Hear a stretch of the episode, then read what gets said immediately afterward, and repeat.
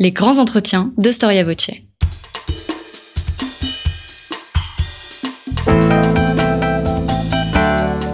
Une émission de la rédaction de Storia Voce.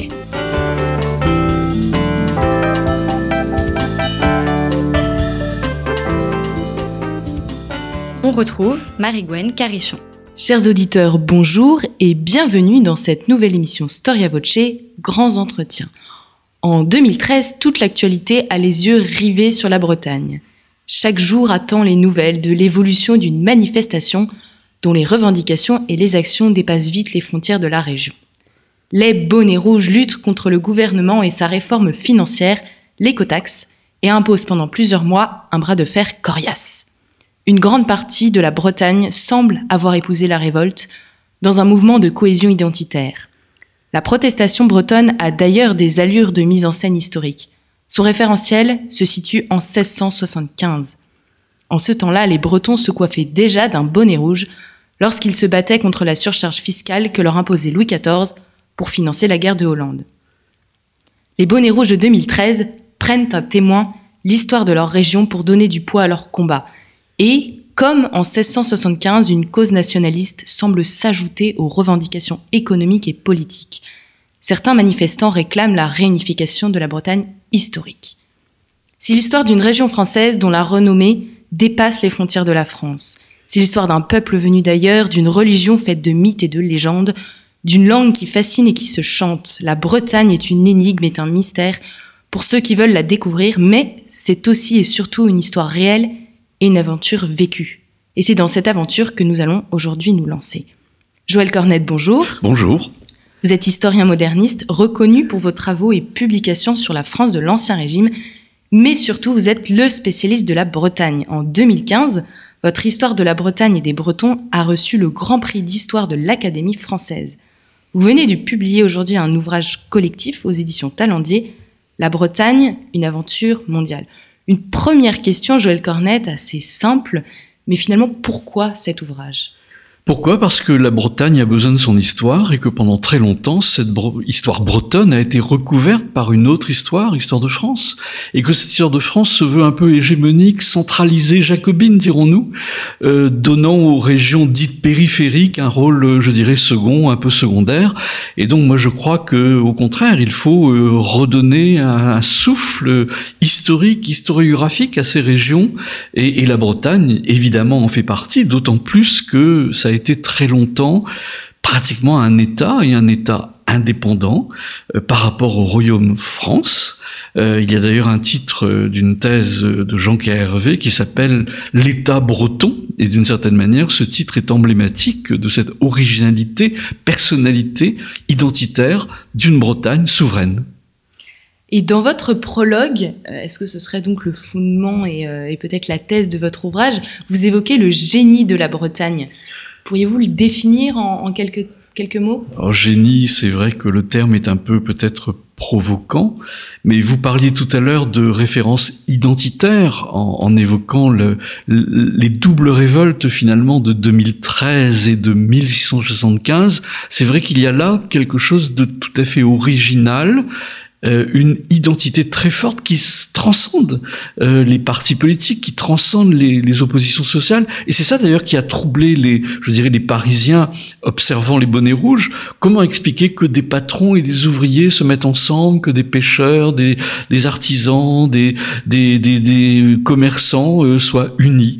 Alors c'est peut-être ça le génie de la Bretagne, c'est-à-dire euh, quelque chose d'identitaire qui recouvre euh, les, les, division habituelle euh, entre partis, syndicats, riches, pauvres, etc. Voilà, donc la Bretagne, c'est vraiment quelque chose de spécifique. En fait, on serait breton avant d'être ouvrier, pêcheur, marin. Euh... Ou en tout cas en même temps. Mais à certains moments, la bretonité ressurgit. La preuve, c'est encore une fois, les bonnets rouges de 1775 et de 2013, une sorte de résurgence mémorielle vraiment fascinante, intéressante d'ailleurs pour l'historien. C'est pour ça que ça m'a aussi un petit peu interpellé. J'ai écrit un petit petit livre d'ailleurs sur cette euh, révolte de 2013 en montrant euh, pas mal de caractères communs finalement, conjoints avec 1675 au temps de Louis XIV. Oui, il y a une vraie logique. Euh, il y a une logique, euh, disons, d'opposition à quelque chose qui est considéré comme extérieur à la Bretagne. Et, et là, le cristallisateur, c'est le cristallisateur, fiscal, si vous voulez, c'est-à-dire euh, l'importance qu'il y a trop d'impôts et que ces impôts sont imposés par l'extérieur, par l'État central. Alors on va, on va parler d'histoire et en général on commence à parler d'histoire quand il y a écriture. Quand est-ce qu'on parle pour la première fois de la Bretagne? Quel est le premier texte, la première source? Difficile à dire, mais c'est à partir, disons, des 6e, 7e siècles qu'on commence à parler de la Bretagne et des Bretons, justement parce qu'il y a une originalité de peuplement particulier. Vous savez que la Petite-Bretagne vient de la Grande-Bretagne et que, alors on a parlé d'invasion, le terme est exagéré, mais il y a disons des flux de population qu'on observe de Grande-Bretagne vers la Bretagne du IIIe siècle au 7e siècle euh, en vagues successives plus ou moins pacifiques, plus ou moins belliqueuses, mais en tout cas, voilà une population originale qui parle un langage particulier, c'est le breton, qui a une religion un peu particulière, c'est un catholicisme, mais un catholicisme un peu différent du catholicisme de la Gaule euh, romaine et chrétienne. Et, et très vite, ces bretons vont s'autonomiser, y compris politiquement. Le premier, sinon roi, mais en tout cas la personne qui a imposé, je dirais, l'indépendance politique de la Bretagne, c'est Nominoé. Euh, on est au 8e siècle euh, et, donc le royaume breton va, va commencer à, à apparaître et s'opposer au royaume franc. Alors, qu'est-ce qui se passe exactement avec Nomino? Est-ce que vous pourriez développer un peu pour nos auditeurs? Bah, a été nommé euh, représentant de l'empereur Louis le Pieux, euh, donc représentant du pouvoir impérial, mais en fait relativement vite, ce pouvoir est devenu indépendant et, et donc euh, Nominoé a engagé un processus euh, d'autonomie relative et en fait réelle de ce qui devient la Bretagne par rapport euh, à l'empire carolingien. Alors Joël Cornette, est-ce qu'on a beaucoup de sources pour expliquer et comprendre la Bretagne ou c'est une région un peu mystérieuse ben voilà, c'est là le problème. Vous parliez du génie breton, mais ce génie breton, c'est aussi, je dirais, une certaine obscurité euh, des sources.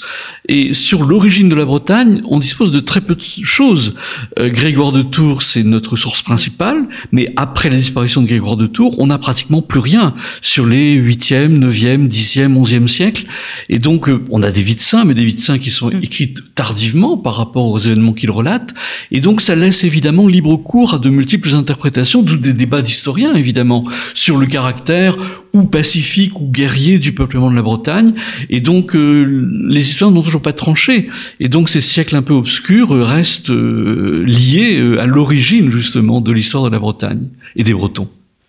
Alors la, la Bretagne, on la connaît surtout par rapport à la France en fait, et euh, on peut dire que c'est l'histoire d'une conquête. La France cherche à conquérir la Bretagne depuis toujours ou s'intéresse à elle depuis récemment Ben oui, c'est un conflit permanent. C'est-à-dire que, euh, voilà, le problème de la Bretagne, c'est que c'est un petit pays par rapport à un puissant voisin, deux puissants voisins d'ailleurs, l'Angleterre et, le Royaume de France, et que la Bretagne a dû sans arrêt s'opposer, euh, s'opposer aux tentatives hégémoniques qui apparaissent dès l'époque euh, carolingienne et qui de fait n'ont pratiquement pas cessé jusqu'à l'annexion forcée de la Bretagne, au prix de guerre d'ailleurs, hein, puisque c'est après la défaite de Saint-Aubin du Cormier en 1488 que la Bretagne est de fait annexée à la France euh, par le mariage d'Anne de Bretagne et puis par une annexion euh, formellement euh, écrite par une sorte de traité ou d'édit de 1532. Alors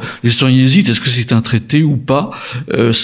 On l'appelle souvent traité de Vannes 1532 qui en fait transforme ce qui était le duché de Bretagne en une province du royaume de France alors qu'elle cherchait à être un État, la Bretagne. Oui, c'est ça qui est passionnant. Et je, rappelais le, titre de la thèse de, de Jean Hervé, l'État breton.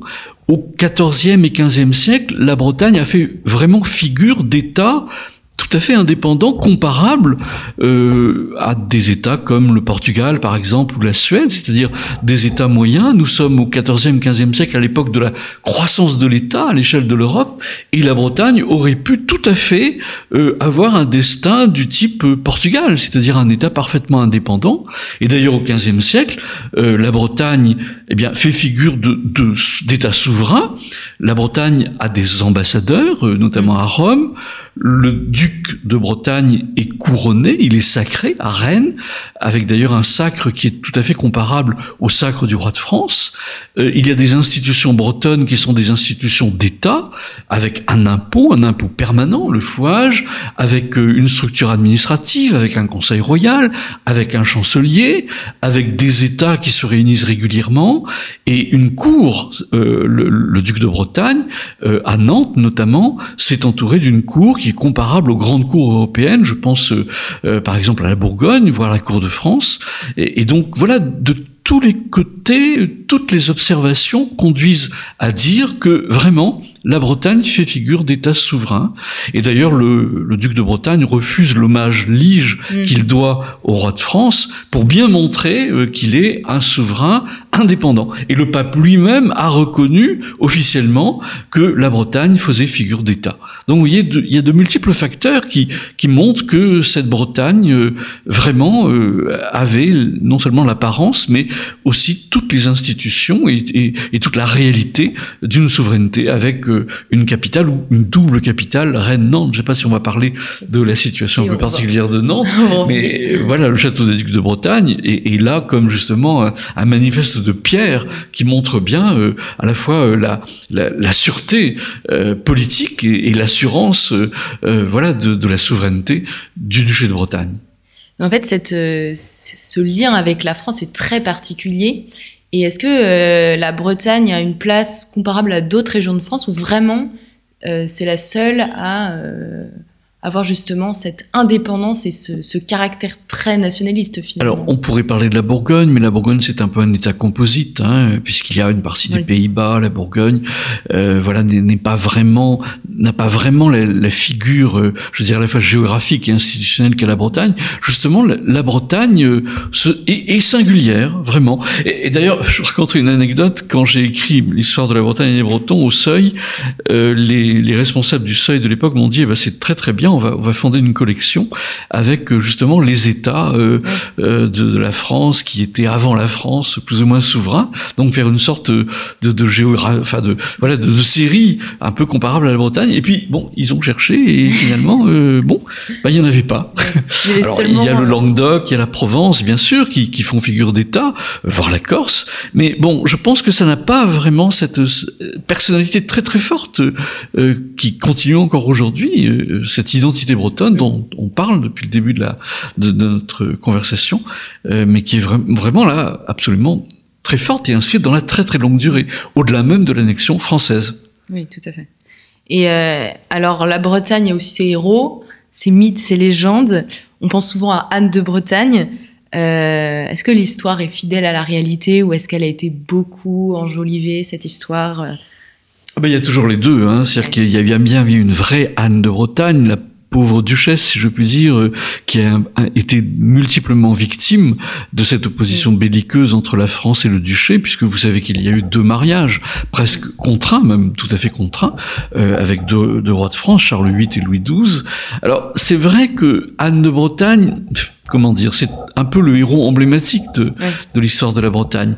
Mais c'est un héros, je dirais, de une héroïne de double nature, une, une, vraie Anne de Bretagne, mais aussi une Bretagne, une Anne de Bretagne un peu mythifiée, qui est un peu l'objet de, de, de prise par les partis politiques. Hein. Par exemple, dans les années 1930, le parti autonomiste breton euh, a, a fait exploser en 1932 euh, le, le monument qui se trouvait à Rennes, à l'entrée de de ville et qui montrait euh, une Anne de Bretagne euh, pratiquement à genoux devant Charles VIII.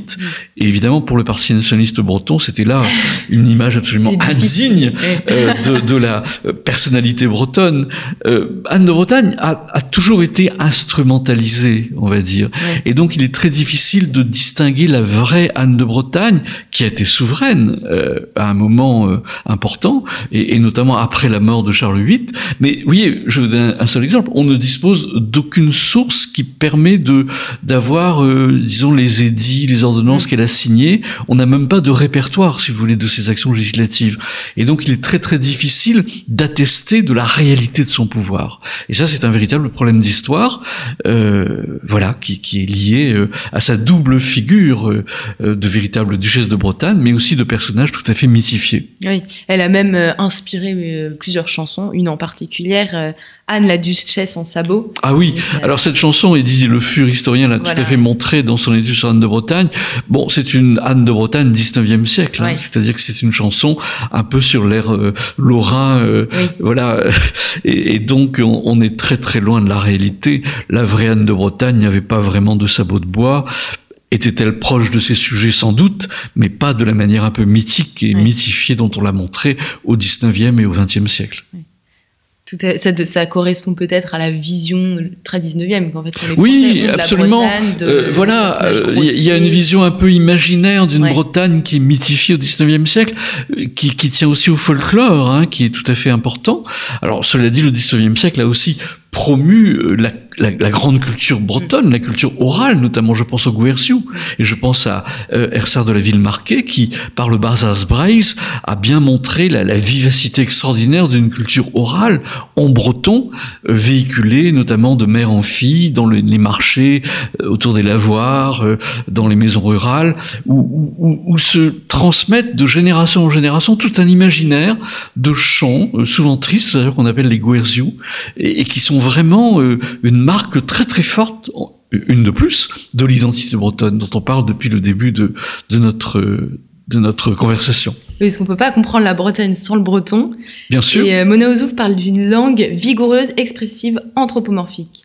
Oui, euh, oui, absolument. Yann, euh, et, et, Mona Ouzouf, c'est un peu notre conscience, je dirais, bretonne. Euh, elle, elle, a participé d'ailleurs au, livre dont on parle, hein, La Bretagne, une aventure mondiale. Et elle, elle, donne un entretien tout à fait passionnant où elle montre qu'on peut être à la fois breton, bretonne et, républicaine, mais en même temps, elle montre comment elle était très très marquée par sa double identité dès l'origine de bretonne bretonnante, où on parlait breton à la maison, et puis de française presque contrainte à l'école, puisque sa maman était institutrice et imposait vraiment la langue française. Et donc, elle a vécu cette espèce de schizophrénie, si je peux dire culturelle, euh, d'être à la fois bretonne et française. Et moi-même, d'ailleurs, je dois dire que c'est tout à fait étonnant, mon rapport à la langue. Je suis brestois. Euh, mes grands-parents parlaient breton, comprenaient le breton, lisaient le breton. Ma mère comprenait le breton, mais ne le parlait plus. Et moi, malheureusement, je ne parle ni ne comprends le breton. Euh, donc, vous voyez, en trois générations, il y a une sorte de déperdition. Et là, c'est vraiment une histoire, euh, voilà, d'autres conquêtes. On parlait tout à l'heure de conquêtes militaires, belliqueuses euh, du Royaume de France sur la, la, Bretagne, mais il y a eu aussi une conquête linguistique par la langue, euh, qui est tout à fait importante, qui s'inscrit dans la longue durée, avec des, des étapes euh, essentielles. Je pense à la Révolution, je pense au XIXe siècle, où la langue française s'est vraiment imposée, surimposée sur je dirais, le, le, socle culturel dont la langue bretonne était un des vecteurs évidemment essentiels. Euh, il y, a, un, livre très important de ce point de vue à, lire et à méditer, c'est le Cheval d'orgueil, bien sûr, de Pierre Jacques Elias. Pierre Jacques Elias, voyez le double prénom, Pierre Jacques, français, breton, mais lui aussi explique comment justement il y a eu cette déperdition euh, euh, rapide finalement de l'identité bretonne par la langue française qui s'est imposée. Et alors, Eva Guillorel, donc, qui écrit également dans l'ouvrage, euh, souligne bien que c'est aussi en partie à cause de la Troisième République qu'il a interdit euh, carrément dans, euh, dans, les écoles. Vous parlez d'Eva Guillorel, vous avez raison, c'est une jeune chercheuse brillante. J'ai eu euh, l'honneur de participer au jury de, de, cette thèse. Elle a fait une thèse justement sur les Guerziou, euh, au XVIIe, XVIIIe siècle, en montrant comment ces guerziou étaient en consonance avec euh, la, réalité de certaines affaires. Elle est allée dans les archives judiciaires, par exemple, pour montrer les relations entre des affaires qui sont chantées et les affaires qu'elle retrouvait dans les archives. Et Elva continue à être une militante finalement de la langue bretonne, parce qu'il faut dire, bon, il faut pas être totalement pessimiste, la langue bretonne reste vigoureuse, défendue, évidemment peut-être par une minorité, mais je pense aux écoles d'Iwan qui ont un certain succès. Il y a une culture bretonne qui continue à être véhiculée. Et il suffit de voir les fest-noz euh, actuels et, et, même les, les, festivals euh, qui, qui redonnent aux Bretons euh, ces, ces, lettres de noblesse. Et d'ailleurs, il y a une fierté bretonne qui est revendiquée.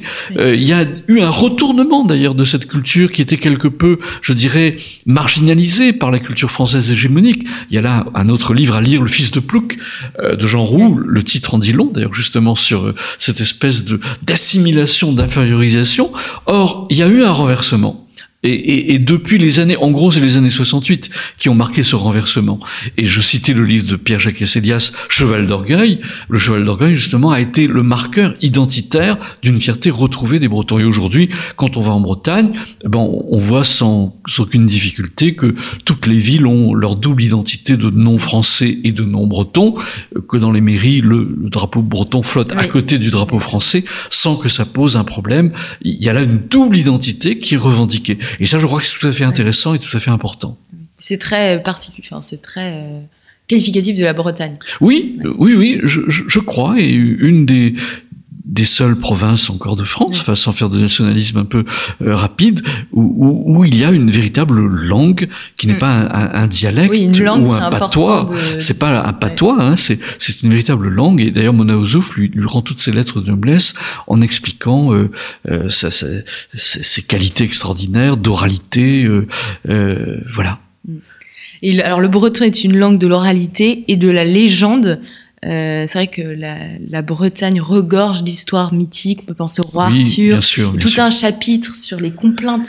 Un entretien avec Donatien Laurent dans votre ouvrage Oui. qui est très intéressant. Euh, c'est le pays des veillées aussi, Bien sûr. euh, des saints. Pourquoi autant de légendes et, et des légendes qui dépassent les frontières de la Bretagne? Bah, Ça tient à l'origine, hein, et, et l'origine justement, vous, parliez des, des, saints, il y a le, le Traubraise, c'est-à-dire ce, ce, pèlerinage assez étonnant qui fait le tour de la Bretagne et qui visite les sanctuaires des sept saints fondateurs de, de la Bretagne. Alors c'est des saints plus ou moins mythiques, hein, c'est des saints pas très catholiques, pas très reconnus par l'Église officielle. D'ailleurs, il faut savoir qu'il y a 800 saints bretons, qui sont souvent d'ailleurs des saints consolateurs, qui guérissent. Euh, Des saints et- efficaces. des saints efficaces, euh, pourquoi pas Euh, C'est une affaire de croyance. Il y a là donc un socle identitaire, une fois encore, extrêmement fort, qui se sert de la religion, qui se sert aussi de la mythologie. Vous parliez d'Arthur, des Chevaliers de la Table Ronde. On ne sait pas trop d'ailleurs s'ils appartiennent à la Grande ou la Petite Bretagne, mais il suffit d'aller à Pimpon, hein, dans la forêt de Brocéliande, pour voir la vivacité toujours présente de cet imaginaire avec euh, la fée Viviane, Merlin l'Enchanteur et, et des forêts enchantées, des, des fontaines miraculeuses, des, des, des pierres tremblantes. Là, c'est la forêt du Helgoat. Voilà, mais tout ça fait partie du véhicule, je, dirais, identitaire de la culture bretonne, qui reste encore évidemment extrêmement forte. Qu'est-ce qui distingue le catholicisme français du catholicisme breton?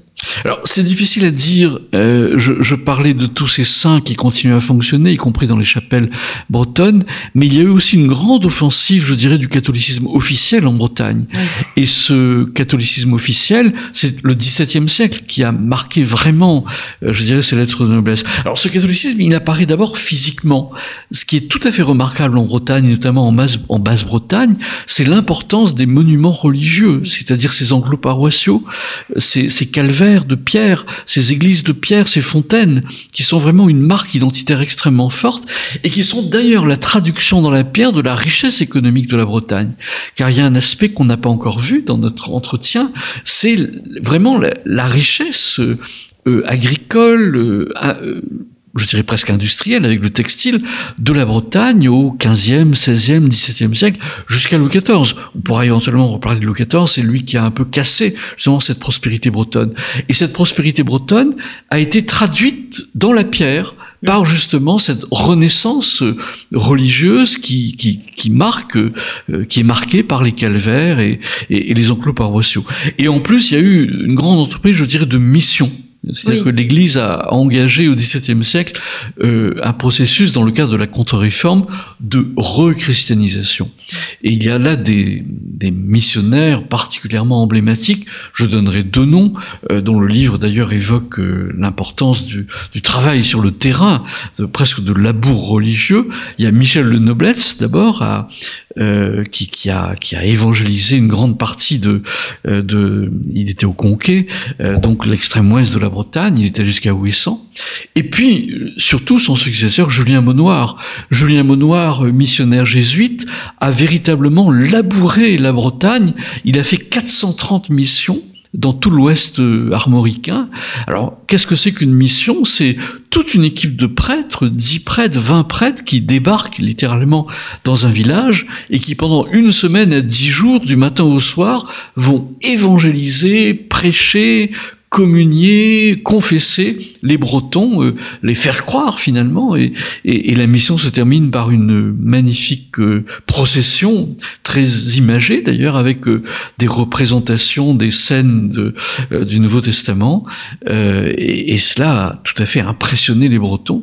Et donc on peut dire que le, le catholicisme breton vient justement de cette double référence, c'est-à-dire un catholicisme très ancien, avec ces 800 saints que j'évoquais, et puis ce catholicisme pur et dur, ce catholicisme de contre-réforme, qui a vraiment euh, eu une forte influence on va dire jusqu'aux années 1950, puisqu'on s'aperçoit que la déchristianisation très forte de la Bretagne euh, date justement de ces années-là, euh, euh, 1950-1960, où on a vu là les églises brusquement se vider de, de leurs paroissiens. Oui.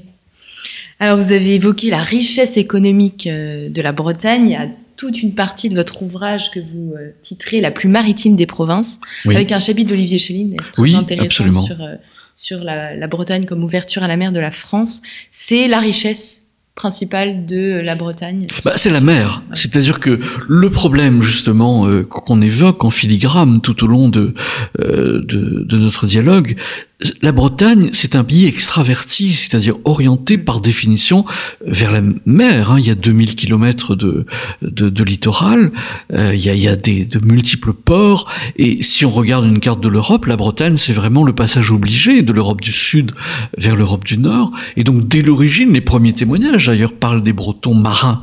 Euh, et, et donc, les Bretons ont été les rouliers des mers, c'est-à-dire des intermédiaires, des commissionnaires, euh, allant de port en port et transportant des marchandises, du blé, du vin, euh, des, du textile aussi, puisqu'il y avait une forte industrie, on pourra y- en reparler, textile en Bretagne.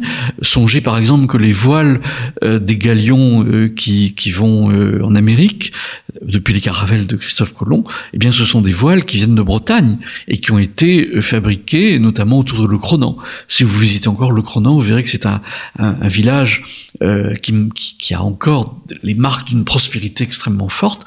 Et cette prospérité, c'est le 14e, 15e, 16e, 17e siècle. Donc les Bretons étaient vraiment les rouliers des mers. Le problème, c'est que le très puissant voisin que j'évoque depuis plusieurs euh, à plusieurs reprises, c'est une France, et une France terrienne. Elle est beaucoup plus terrienne la France que la Bretagne. Et, la France terrienne a conquis euh, la Bretagne. Alors au début, il ne faut pas non plus, je dirais, euh, comment dire, dé- dévaloriser l'économie bretonne par le contrôle de la France.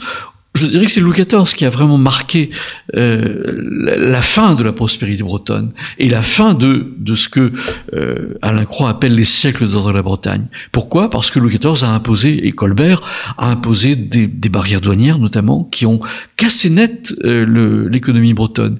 Et la guerre de Hollande entre 1672 1678 a été d'une certaine façon le coup de grâce de l'économie bretonne. Et d'ailleurs, on évoquait la révolte du papier timbré, des Torébènes, de 1675, elle est directement liée à la cassure de, de- je dirais, de, de la prospérité économique de la Bretagne, de, de la Bretagne depuis le XVe siècle. Oui, vous parlez, euh, vous dites que la révolte des bonnets rouges, signe la fin d'un âge d'or hein, dans votre Oui. ouvrage. Absolument. Euh, on a fait des études d'ailleurs, et je pense ici à Jean Tanguy, qui a travaillé sur les, les recettes des paroisses bretonnes. Euh, et il s'est aperçu que ces recettes euh, ne cessent de, grossir au 15e, 16e, 17e siècle, et qu'à partir de 1670, il y a vraiment une rupture. Il y a, a plus du tout de bénéfices, si vous voulez. Et donc c'est la fin aussi des grands chantiers euh, euh, de, de- des églises, euh, des enclos paroissiaux. Et, et donc vraiment, euh, les années 1670, c'est vraiment euh, la fermeture des- de ces grands marchés euh, maritimes qui irriguaient en quelque sorte l'économie bretonne. Et donc la révolte de Torreben traduit cette rupture.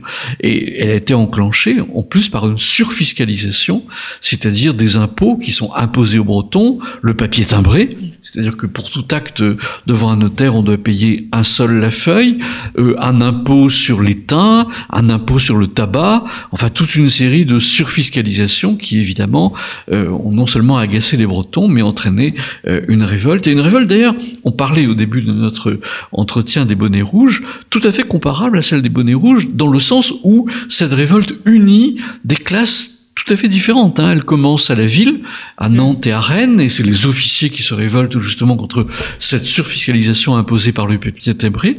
Et cette révolte va très très vite se développer dans les campagnes, notamment de Basse-Bretagne, dans l'été euh, 1675. Et l'épicentre de cette révolte, ça aussi c'est très intéressant, c'est Carré. Et notez que Carré, c'est aussi l'épicentre, je pense au maire de Carré, Christian Troidec, l'épicentre de la révolte des, bonnets rouges de 2013. Donc vous voyez, il y a là une sorte d'identité à la fois géographique et je dirais presque sociologique euh, de la révolte. D'autant que le chef des révoltés de Carré, c'était un notaire, Sébastien Le Balpe.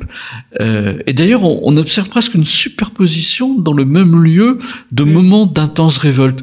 Je parlais de Carré, eh bien, Carré, c'est une ville vraiment contestataire et ça s'inscrit dans la longue durée. Il y a déjà une révolte autour de Carré dans les années 1490. On retrouve les Carésiens en révolte au temps de la Ligue en 1590. On les retrouve donc au temps des Torrébènes en 1675. Et puis au moment de la Révolution, Carré reste une enclave bleue par rapport à une Bretagne qui serait plutôt, je dirais, royaliste. Et puis Carré vote communiste euh, dans les années 1960. Et Carré, euh, encore une fois, c'est un, un épicentre de la révolte des, des bonnets rouges de, 1000 de 2013. Donc voyez, ce que je suggère en disant ça, c'est que on parle de la Bretagne, mais il faudrait tout mettre au pluriel. Il n'y a pas Ouais. une Bretagne, il y a des Bretagnes, évidemment, mille Bretagnes. Et je, je milite ici pour des histoires, je dirais, micro-régionales, où d'une certaine façon, chaque pays a sa personnalité, à la fois culturelle, religieuse, politique. Et là, l'exemple de Carré, encore une fois, est tout à fait emblématique de cette histoire où tout est à mettre en- au pluriel, comme l'a écrit avec raison Fernand Braudel, très grand historien, s'il en est. On va, on va revenir sur euh, la politique et euh, l'engagement euh, révolutionnaire des Bretons. Mais avant, vous parlez de plusieurs pays en Bretagne. Est-ce que vous pourriez repréciser à nos auditeurs? Bah oui, chaque pays, c'est-à-dire que euh, il y, a, il y a une identité forte du local en Bretagne. hein. Euh, c'est-à-dire que, alors bon, par exemple, je vais prendre un, un seul exemple. Si vous promenez dans le Finistère Nord, c'est évidemment la région de Bretagne que je connais le, le mieux. On, on voit des clochers très hauts. Et, je dirais, il y a une véritable guerre de clochers, où chaque village veut être plus fort que l'autre, et donc euh, c'est à qui aura le clocher le plus haut. Et quand on est du côté de Saint-Paul-de-Léon, euh, j'y étais encore euh, l'été dernier, c'est tout à fait étonnant. C'est-à-dire que on voit euh, dans la campagne, voilà, émerger ces espèces de, de clochers un peu impérieux, qui sont l'image justement d'une sorte de, comment dire, de, de volonté euh, presque nationaliste, mais à l'échelle micro-locale, où on veut dire, bah voilà, on est les plus forts. Et d'ailleurs, il y a souvent des querelles de clochers. D'ailleurs, l'expression querelle de clocher, là, euh, et- et on, on a des, même des batailles de, de jeunes, de jeunes hommes euh, au XVIIIe siècle qui sont rapportées dans les sources où voilà, on défend son territoire. Euh, c'est c'est vraiment une vraie frontière. Hein. Et, et donc voilà, donc il y a bien la Bretagne, bien sûr, à l'échelle de la province ou du duché, mais à l'intérieur de cette Bretagne, il y a des centaines de petits pays et chaque pays a sa personnalité.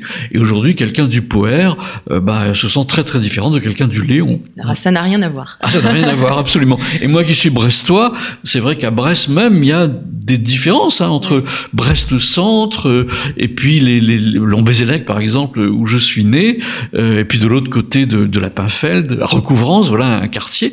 Donc, vous voyez, il y a des identités très très fortes qui sont des micro-identités. Mais ça, c'est pas contradictoire avec le fait de se sentir breton. La Bretagne défend sa terre. Euh, la Bretagne, c'est aussi le pays de la chouannerie.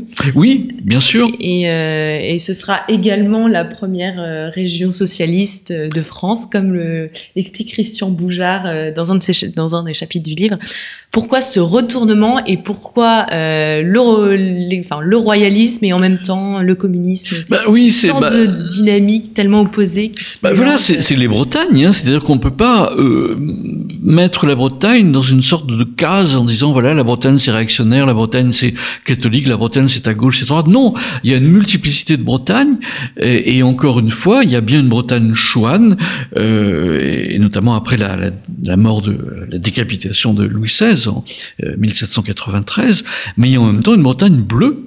Euh, dans le livre, d'ailleurs, vous, vous lirez l'histoire de Jean Conan, qui est un, un, artisan textile extraordinaire de Guingamp, qui écrit ses mémoires euh, en vers breton euh, au, au, début du XIXe siècle, et qui raconte son histoire. Et son histoire, c'est vraiment formidable. C'est un breton ordinaire, mais un breton ordinaire qui a, qui a traversé l'Ancien Régime, la Révolution, l'Empire, la Restauration, et qui évoque au moment de la Révolution son identité, je dirais, de républicain. Il est républicain, et d'ailleurs il fait le coup de feu contre les Chouans euh, autour de Guingamp. Et donc voilà, là aussi on est dans la micro-histoire. On peut être à la fois Chouan d'un côté, bleu de l'autre. Alors il faudrait que vous lisiez évidemment Christian Boujard est le grand spécialiste de l'histoire politique au XIXe siècle et il montre très bien comment la, Bretagne a basculé effectivement euh, vers le socialisme et qu'en 1981 la Bretagne vote non pas unanimement mais en tout cas en majorité euh, socialiste euh, et ça c'est vraiment une origine. Alors il y a plein de facteurs qui l'expliquent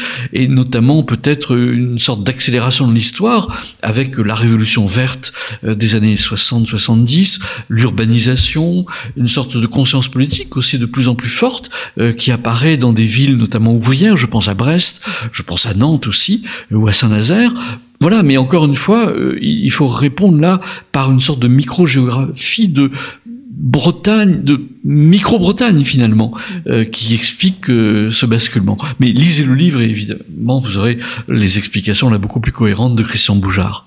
Alors, je voudrais absolument revenir sur une question essentielle et très actuelle, la question de Nantes, qui en fait est hors de la Bretagne seulement depuis 1941. Oui, alors ça c'est une chose assez étonnante, c'est une décision presque administrative, faite bien sûr en dehors des Bretons, qui date donc de la Seconde Guerre mondiale. En 1941, d'un trait de plume, on a décidé que Nantes euh, bah, ne serait plus bretonne.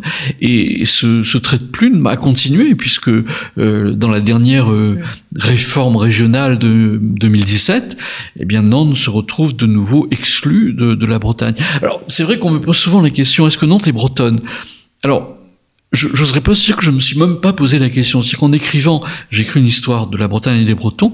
Pour moi, Nantes est naturellement bretonne. C'est-à-dire que je parlais de la longue durée de la frontière de la Bretagne. Bah, Nantes a toujours fait partie de la Bretagne. Et une partie des institutions étaient en Bretagne. J'évoquais les ducs de Bretagne. Les ducs de Bretagne étaient sacrés à Rennes, mais résidaient en majorité à Nantes. D'ailleurs, le château de Nantes est là comme, je dirais, une pierre marquante qui, qui, qui visualise cette identité de Nantes bretonne. Euh, à Nantes, il y avait la cour. À Nantes, il y avait certaines institutions. La Chambre des comptes, à un moment, s'est trouvée à Nantes. Euh, donc voilà, Nantes, pour moi, fait naturellement partie de la Bretagne et de l'histoire bretonne. Bretonne. Alors, comment expliquer cette cette séparation, je dirais c'est peut-être aujourd'hui en tout cas un problème politique, euh, c'est-à-dire que si Nantes revient en Bretagne, bah, le problème ça va être la capitale. Quelle va être la capitale de la Bretagne? Or, c'est une capitale double finalement, Rennes et Nantes. Et j'oserais presque dire que les notables rennais ne sont pas mécontents que Nantes ne soit pas en Bretagne, parce que ça donne à Rennes le statut de capitale oui. bretonne. Et Rennes a eu un, un point important euh, ah oui, avant Rennes, la Révolution. Bien sûr, Rennes a toujours euh... été importante, euh, mais Nantes aussi. Voilà, mais si Nantes redevient bretonne, bah, il y aura peut-être, euh, je dirais, une double conflit. un conflit, euh, peut-être. Mais là, c'est au niveau des notables. Hein, mais je crois que beaucoup de Bretons revendiquent toujours encore aujourd'hui euh, le, le fait que Nantes redevienne intrinsèquement bretonne une question sur l'ouvrage de façon plus globale. Euh, comment, il y a une vingtaine d'auteurs environ qui écrivent, comment avez-vous euh, choisi ces auteurs et quelle a été la ligne directrice Oui, alors il, il, faut dire, on l'a pas dit, c'est que à l'origine du livre, c'est une revue. Euh, je fais partie du comité scientifique de la revue L'Histoire, qui est un mensuel que je recommande d'ailleurs à, à, à, tous nos auditeurs et qui sûrement le connaissent. Euh, et, et, donc, ça faisait des années que je revendiquais, que je demandais avec François Lebrun, qui malheureusement a décédé, qui était faisait partie partie aussi du comité scientifique de l'histoire, on voulait un, numéro sur la Bretagne. Et on nous répondait non, non, on va pas faire parce que ça va qu'intéresser les Bretons, ça va pas marcher. Bon, finalement, euh, bon, le, la direction de l'histoire a accepté ce numéro sur la Bretagne, donc ça a été un numéro euh, spécial qui est sorti dans l'été 2017 et qui a très bien marché. Il s'est vendu à, à, plus de 20 000 exemplaires, donc euh, voilà, ce qui prouve bien qu'il y a une, une, attente et une demande d'histoire de la Bretagne. Et donc c'est à partir de ce numéro de juillet-août 2017 que les, les éditions Talendier m'ont demandé de reprendre l'ensemble évidemment de ce numéro et de l'augmenter. Alors, ce qui explique qu'on retrouve les auteurs qui ont participé à ce numéro de la revue L'Histoire, mais qu'en plus, j'ai ajouté évidemment, enfin, une, une, grande partie, notamment un prologue d'une centaine de pages, euh, qui est une sorte de qui se présente comme une sorte de grand mm. panoramique de l'histoire de la Bretagne depuis l'origine jusqu'à nos jours. Voilà. Oui, un prologue très riche qui nous permet d'avoir un aperçu avant de rentrer voilà. dans chaque chapitre. Oui, alors je crois que l'intérêt de ce livre, c'est une histoire polyphonique. Euh, D'ailleurs, bon, il se trouve que je suis seul à parler de la Bretagne, mais il faudrait que 20 voix m'accompagnent. Euh, l'histoire, encore une fois, c'est un pluriel. Et justement, l'intérêt, je crois, de ce livre, c'est de donner la parole à 20 voix différentes, qui multiplient les pistes euh, pour... Voilà, connaître un petit peu la société, la culture, l'économie, l'histoire événementielle tout simplement. Et d'ailleurs, j'ai accompagné le prologue de 100 pages d'une série, comment dire, d'indications qui permettent, euh, par exemple, 17 événements importants qui permettent de, de, restituer un peu les grands moments de la Bretagne, une centaine de dates aussi qui permettent depuis depuis le néolithique jusqu'à aujourd'hui euh, de ponctuer euh, cette histoire euh, vraiment. Parce qu'encore une fois l'histoire de la Bretagne est méconnue, elle a été recouverte par l'histoire de France, je ne cesserai jamais de le dire. Et donc euh, il faut redonner à la Bretagne ses lettres de noblesse, d'autant que les universités de Rennes, de Brest, de Nantes ont beaucoup travaillé et que depuis une trentaine d'années, les thèses se sont multipliées pour donner, je dirais, une nouvelle version de l'économie, de la société, de la politique. Et ce n'est plus, je dirais, une histoire nationaliste. Enfin, je suis pour une histoire alors dépassionnée de l'histoire de la Bretagne. Alors, c'est pas une histoire sans passion, hein, mais une histoire dépassionnée, c'est une histoire justement, je dirais, scientifique qui, qui, redonne la parole aux archives, qui redonne la parole aux thèses.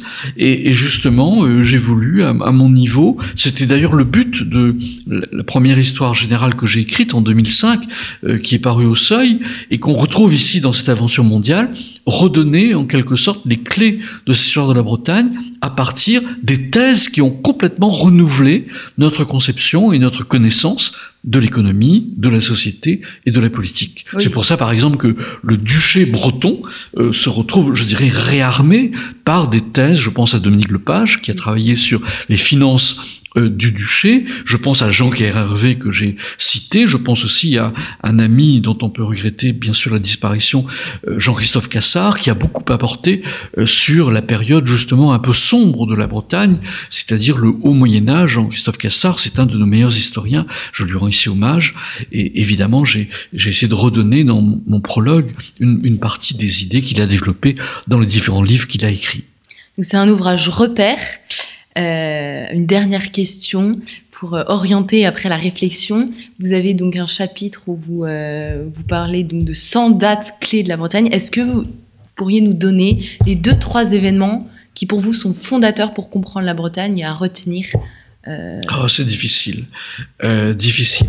Mais c'est vrai qu'il y a une, période qui me fascine, bien sûr. C'est la période d'Anne de Bretagne.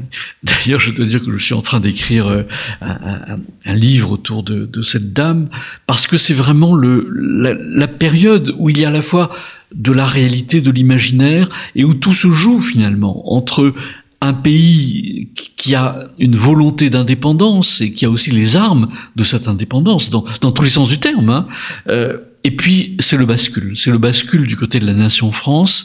Euh, et il y a là donc toute une série de, de, de déstabilisation, de restabilisation économique, sociale, politique, culturelle. Et, donc voilà, c'est une période tout à fait phare. Et puis, il y a une autre période dont on n'a pas beaucoup parlé, c'est le tout début de la Révolution. Songez que en 1789, les Bretons sont les fers de lance de la Révolution. Je pense au club breton, le club breton qui est animé, comme son nom l'indique, par des Bretons et par les députés bretons aux États généraux. Eh bien, c'est le club breton qui a fait, d'une certaine façon, la nuit du 4 août.